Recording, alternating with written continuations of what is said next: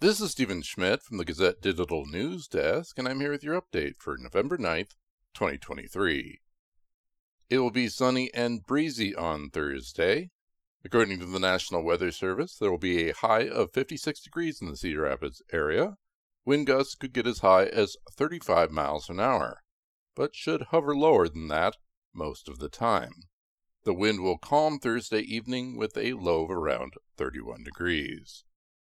The day after a two hundred twenty million dollars bond referendum that would have funded improvements to Cedar Rapids school buildings was voted down, Superintendent Tawana Grover told the Gazette she is ready to unify residents around a new plan created with input from all corners of the community.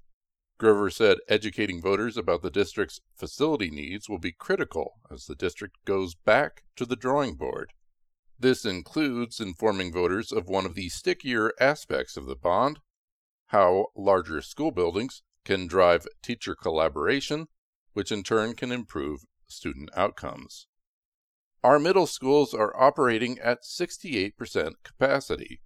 That's a financial burden that has to be addressed, she said. According to unofficial results, about thirty-eight percent of voters in the district were in favor of the measure, far short of the sixty percent needed to pass it.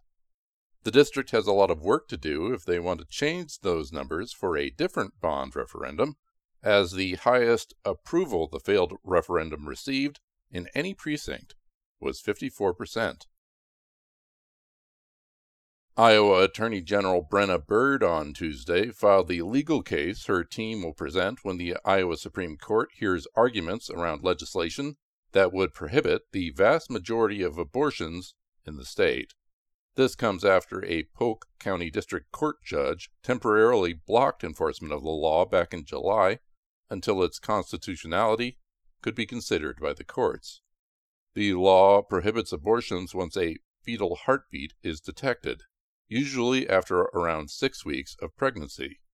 In the wake of Iowa and U S Supreme Court rulings reversing a fundamental right to abortion, Bird argues a new rational basis test now applies in court.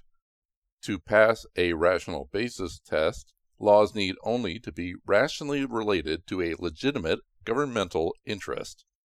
The brief also argues that abortion providers have no standing to sue, given that there is no constitutional right to provide abortions.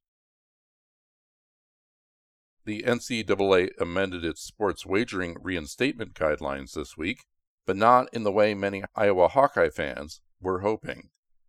Penalties for athletes who bet on other teams at their own school will start at having to sit out one season while losing that season of eligibility. Most notably, it means Iowa defensive lineman Noah Shannon's college football career is indeed over. The sixth-year senior had been suspended for one season for a sports wagering violation. Iowa coach Kirk Ferentz previously said Shannon placed a bet on another Iowa sports team on campus.